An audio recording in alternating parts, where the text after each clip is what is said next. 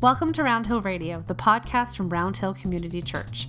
Through our conversations, we discover the holy in the ordinary, find moments of grace and peace, and redefine what we talk about when we talk about faith.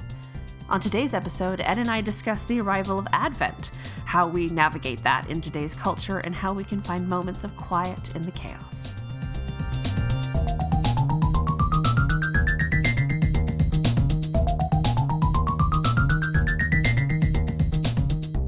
Welcome to Round Hill Radio. I'm Leslie.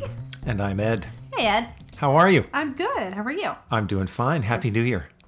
Happy New Year. Happy New Year. Well, I mean, I know Christmas comes earlier every year, but isn't that a Yes, bit it extreme? does. That's a bit extreme. It is a little extreme, uh, but I think here we are on the cusp of a new year, according to the Christian calendar, at least. Tell me more. Let me explain.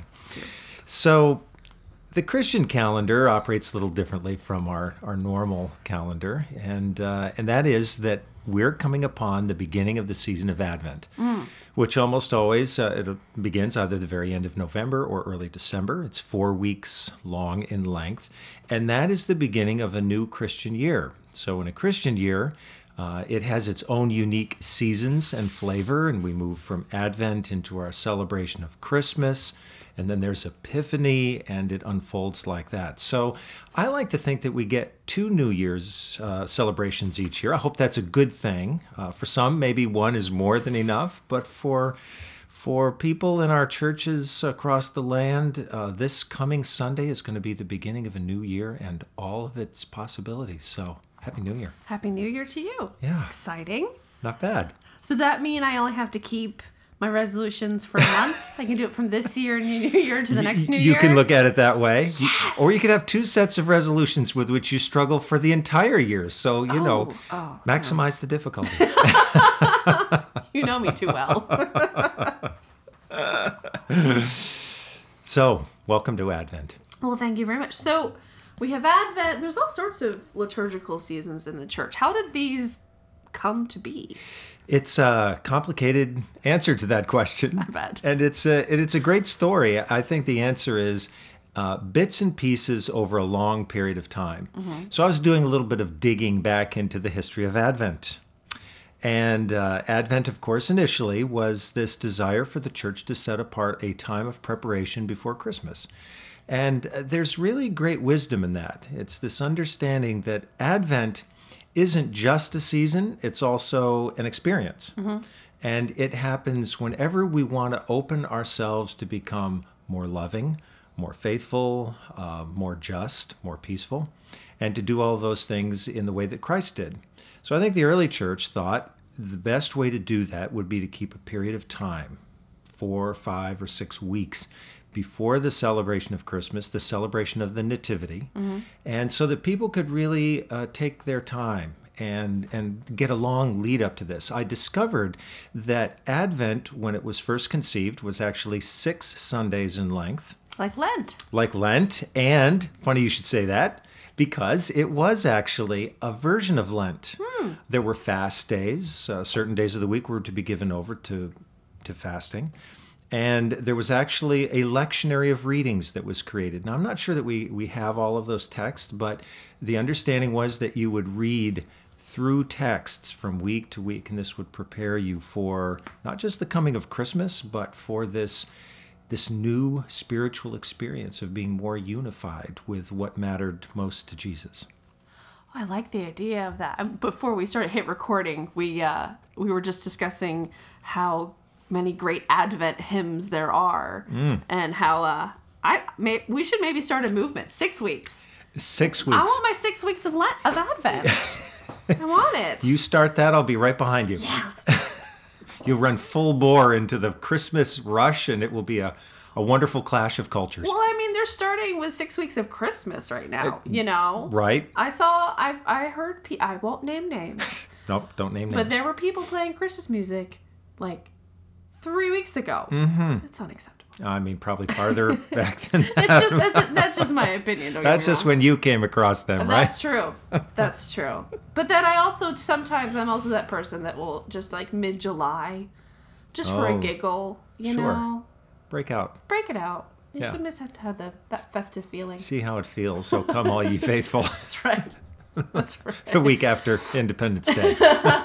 So Advent, we're preparing for Christmas, and sometimes like it feels like it. Even Advent like bonks us in the head, Mm. and like you know we have Thanksgiving, and this year's been nice I think because we have that sort of air quote low Sunday Yes. after Thanksgiving Mm-hmm. before Advent starts, and I like that I have a like I have a minute to prepare for Advent. Right. Like I like the ramp up because the like Thanksgiving Advent one two punch sometimes feels like a lot. Yes. So uh, thinking about preparing for Advent, right? Uh, it reminds me of uh, something that a friend told me once. Uh, who is she's actually an executive coach and she works with leaders and many different areas of, of life and work. And she said that uh, in organizations, it's the pre-meeting meeting that's ah. sometimes the most important meeting ah. right it's that one where you stop you think about what are we really going to accomplish in this meeting what are we going to set out to do mm-hmm. and i think that's a wonderful thought to bring to advent it's not just that we launch into it but let's take a little bit of time. You know, friends of mine who meditate will often say that they don't just set the clock at 15 minutes, they actually take two minutes to simmer down. Yeah. Then they set the clock and they meditate for 20 minutes. And in that transition period, something happens, I think, physically, spiritually, mentally. We know we're making a transition and we're more prepared for it. I don't think we're really good with transitions in our culture in general. Yeah, I think that's a hard time. Actually, our meditation group here at the church, we did on, uh, we don't normally do a Thursday night meditation. And this week, because of Thanksgiving, we did it, um, we did a thing where all of us in our separate, wherever we were, took, you know, 10, 20, however long you wanted to. But at 9 a.m., we all sat in meditation. Lovely. And I had a devil of a time. Uh huh. My cat decided that now was a really important time to have lots of things to say. Hello. Try to eat the plant that would make her sick. You know, it was one of those things. So I didn't. I I didn't. Ha- I didn't. Was I didn't take a second to prepare. I think that may have been my problem. I didn't prepare to to sit in it. I You didn't was- prepare your cat. I didn't. She was not prepared. Pandora was having none of it. No, it was clearly playing with her time. Prepare the space. This is the this is the message here, right? Yes, So that's yes, what we're doing. and preparing that space it's um it's a fun thing and all the things that we do in our own homes and lives and friendships that prepare us for christmas and sometimes we do an advent and Right. all those little traditions we have are so special Well, I was thinking about, you know, we've talked a little bit about the the background to the season, and I suppose part of it, it's the, the answer to that is it's shrouded in mystery. But it can be. The other side of that is that we can, it evolves, and we can develop it right over time. And uh, I think the thing that's most meaningful to me about these seasons is that they correspond to human experiences. So let's take Advent, for example. Traditionally, Advent has been a time when people have thought about the, the coming of Christ into the world. And so here in this in the backcountry of the Roman Empire, far away from the seat of power, a baby is born in com- almost complete obscurity. And yet, this child grows up to be a mighty force for good and love. And um, so that's part of the meaning of Advent. And the other part of it is people are also using this time to look forward to that day um, when, if we can even dare to imagine this, when justice and peace and love shall reign across the earth, right? We're, we're living and working for that day. So Advent carries this sense of, of hope and anticipation. And that's why, uh, as every church season has a color that corresponds to it. And for Advent, it's usually blue. Um, and that corresponds to the color of the meaning of hope. So uh, I think about Advent as happening at any time in a human life where you're building anticipation for something that is bringing more light, more wisdom into your life. Mm-hmm. And of course, the head on culture clash that happens is that as we're building anticipation and Advent for that kind of life, Christmas Yes. in all of its full commercial glory is now, you know, on the tracks and you can hear the chug chug chug of that steam train Yeah. that is hurtling its way alongside what we're doing. So it's very interesting to be trying to prepare this lovely space that you described earlier, you know, a time of meditation and reflection, building anticipation for the ways in which we can become more involved in peace. At the same time, the culture is building anticipation for all the ways you can become more involved as a shopper. Yeah. So these do not always match up terribly well. No, no, not at all. I, this weekend was Black Friday, and today is Cyber Monday Yes. when we're recording this, and I couldn't even. I mean, the number of emails from merchants in my in my inbox Mm. Flooded. Mm. seventy percent off and eighty percent, and I just had to delete it all because it just became noise. Right. You know, it became overwhelming, and I was like, I will spend ten dollars more to not have to deal with you right now. Well, you know, it, it, it, the conflict that ensues from this, because many of those messages carry this, you know, underlining warning. Yeah. If you don't buy in the next 10 hours, Yeah. this deal goes away. There was literally one that was like only 17 hours left of Cyber Yes. Monday. And I was thinking 17 hours is a really long time. I could do so much in 17 hours other Yes. than buy this random thing you want me to spend my money on. exactly. so, you know, could we could we find a more, let's say, opportune time of year in which to be practicing a different kind of discipline? I mean, a lot of people lament the fact that Christmas just in its in its commercialization just washes over us, right? Right, right. But my sense is that this is a great time to be a person of faith and to try to figure out how do you maintain and cultivate a sense of center Mm-hmm. during this time. It's countercultural. It is countercultural. I love that. Yes. nice. Yes. And I think that's why the Advent hymns, which would be probably an oxymoron for a lot of people, are such an interesting uh, part of our life as worshiping communities because again, we've been taught to sing Christmas carols uh, way back, you know, after Halloween ended. Right. And now we're saying, wait a second, there is there are other kinds of voices we want to include here. Mm-hmm. So be patient, and that's tough. I mean, as you know, as a musician and director of music, and pastors know this, that it can be very hard to negotiate all of that with a congregation because we're there's a part of us that just wants and hungers for I think the beauty and the familiarity of the Christmas music, and mm-hmm. rightly so.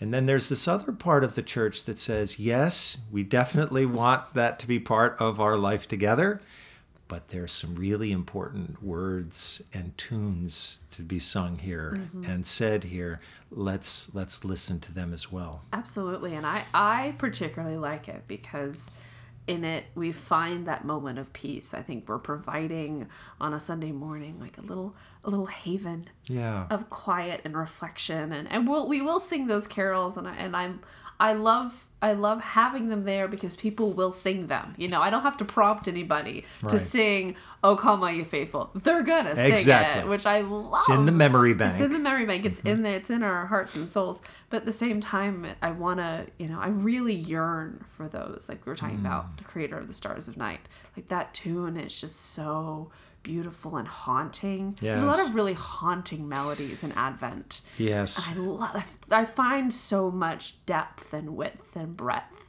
in those tunes and in those texts. Mm-hmm. There's a really great hymn that's, I believe, in the 1982 hymnal called "A Stable Lamp Is Lighted," Oh, yes, mhm. and it takes you through the whole life of Jesus. Mm-hmm. It starts with you know the the lamp being lit and the stable when near the manger, and then it takes you all the way. And the refrain is, "And every stone shall cry." Right. And it's just this like mixture of sorrow and joy and reflection. And I always try to sneak it in wherever I can in Advent because to me it's just it's like simple and and ethereal. And, yes. Rich. uh, yeah.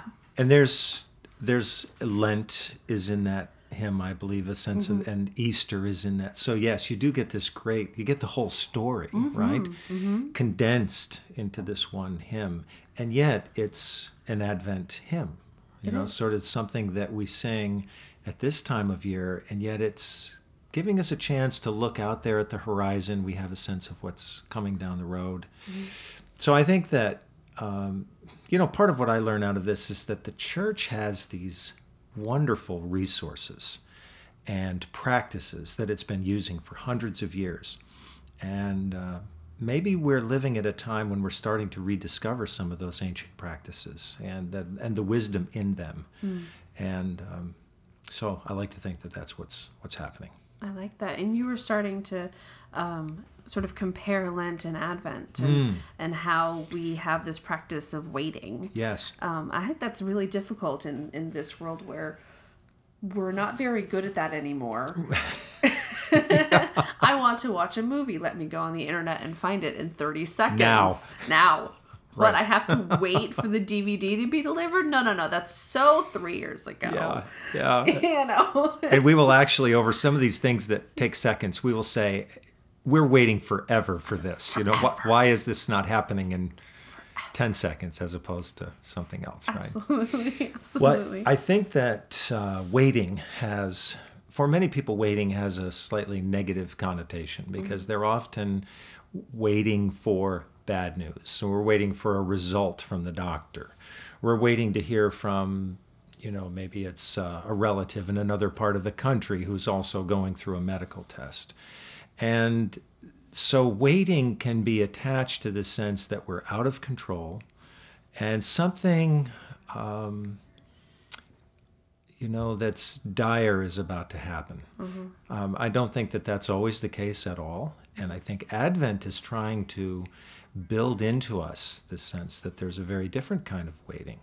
And even even if there are kinds of news that we're waiting for that uh, over which we have no control and which may not lead to a great outcome even there there's a sense that we're accompanied by god through those experiences.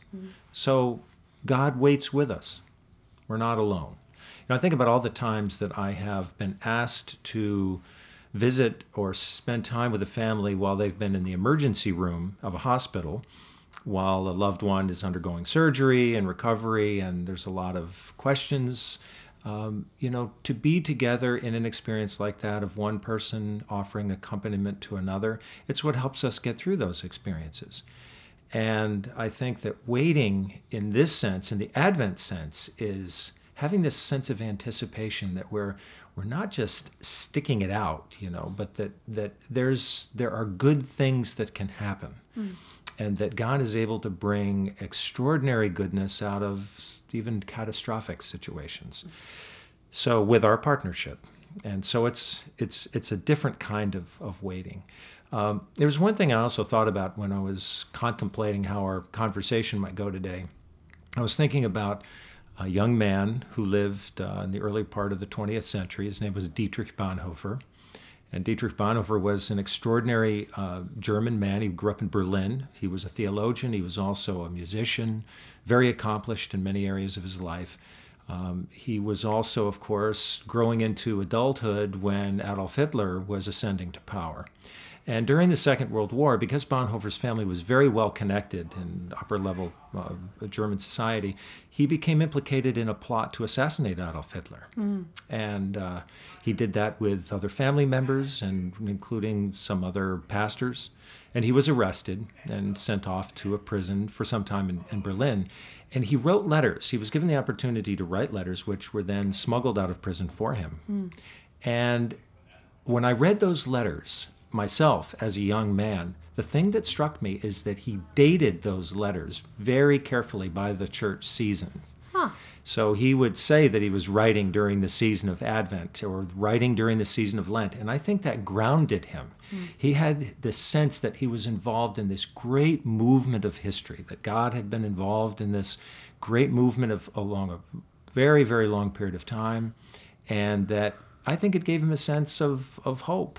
And um, so I think that, that the passage of the seasons gives us this sense that we're always being accompanied by God through all the various experiences of life and and then calls us to respond to those experiences with greater faith and hope and love. And you were starting, I believe, earlier to talk about because I think there's there's we're waiting, but we're also preparing. Yes. We go through different actions and different practices um, as part of this uh, ritual season, part of the season. So there's, you know, I, I think what you were saying about the feeling of waiting being a lack of control. That's definitely something I was I I immediately latched onto. That's very much me. what? I can't control it? What? Good news, you're not alone. Oh. Phew. Um, but I like the idea that in that time I can still, perhaps, uh, if only for myself, uh, prepare. So taking time and doing something active so it feels like you're not like sitting on your hands and something magical will or will not happen. And, you know, Yes, yes. I like this idea of preparation. Yeah. What is, uh, it's in one of the Christmas carols, this line, where meek souls will receive him still, the dear Christ enters in. Yes. And I really love that line. It's one of my great favorite lines of all the carols. And basically, it is about here's what you can do while you're preparing. You can create the space. And I think that, you know, in life, so often when we, you know, if we're angry about something, you feel this big surge of emotion and it just takes up all the breath in a mm-hmm. body, mm-hmm. takes up all the air in a room. Mm-hmm. Well, to me, preparing the space is about not letting that happen and allowing that to kind of move out of one's life. So you can say, I'm going to prepare myself here by making sure that there's ample room for peace, there's ample room for um, thinking kindly about other people. There's ample room in my life for becoming more involved in the movements of justice, whatever that might be. That's my thought. I like that. I like that. Really nerdy piece of information. Most people think in that line where meek souls will receive him uh, still, they think the comma is after still. The comma is actually before still. So it's where meek souls will receive him.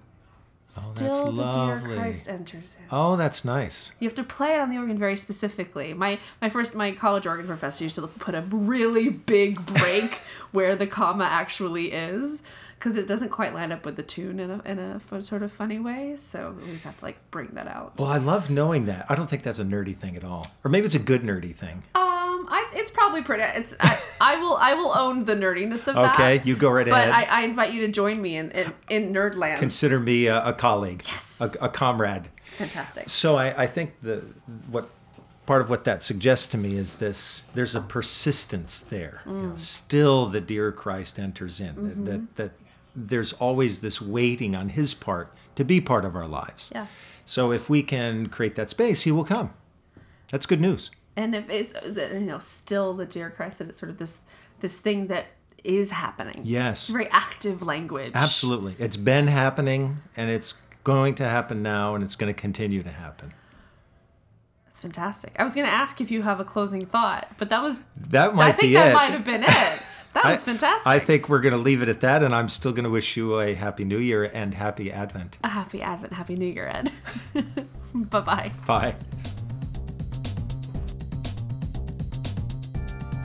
Thanks for listening. Round Hill Radio is brought to you by the members and friends of Round Hill Community Church. You can find more episodes on iTunes, SoundCloud, and roundhillcommunitychurch.org.